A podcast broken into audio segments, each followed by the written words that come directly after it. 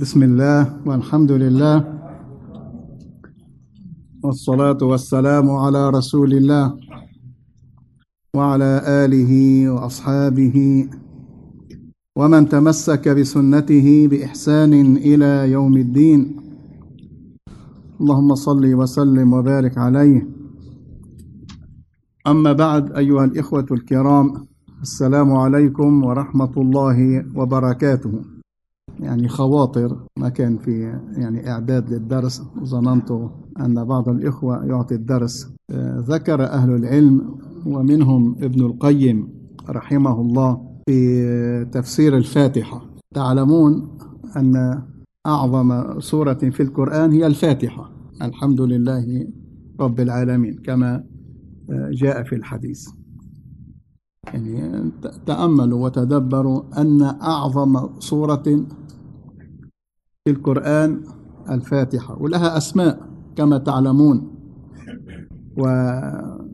والصلاة لا تصح بدونها أيضا كما تعلمون، وجمعت كل أنواع التوحيد.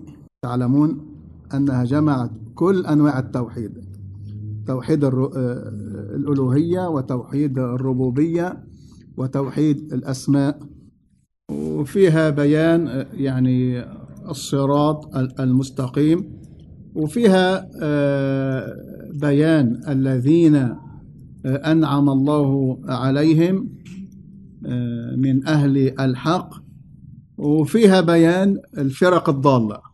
فجمعت الدين بكل بكل أصوله وفروعه.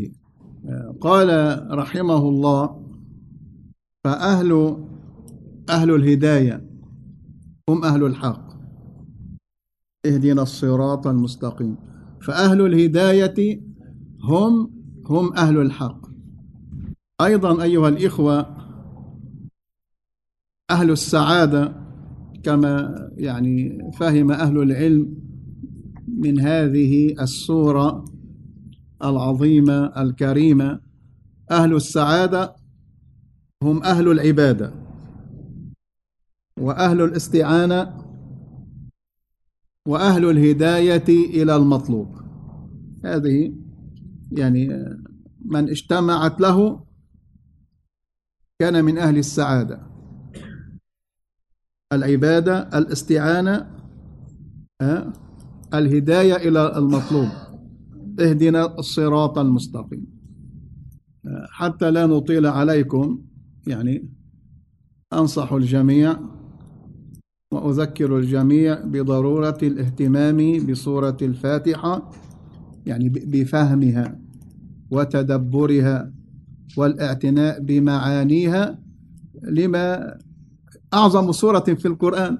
هكذا يقول نبينا صلى الله عليه وسلم: لا ينبغي أن أن نحفظ هذه السورة يعني ونردد هذه السورة كالببغاء، بل يجب أن نقف على كل كلمة من هذه السورة وما تضمنت هذه الكلمات من بحور المعاني.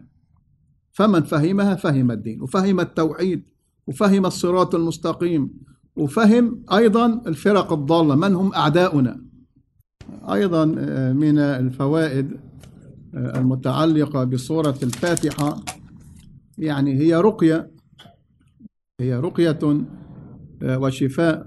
فيعني استرقوا، يعني ارقوا أنفسكم بسورة الفاتحة، وأكثروا من ذلك أيضا بالنسبة لأمراضكم وأوجاعكم. أيضا تداووا بسورة الفاتحة. يعني إن شاء الله نكتفي في هذه الأمسية، على أمل كما يعني تعودنا مع الأخ نضال في الإذاعة يعني نتابع معكم ضمن هذه السلسلة، يعني نبدأ بها إن شاء الله تعالى، ولكن في مجلس آخر بمشيئة الله تعالى.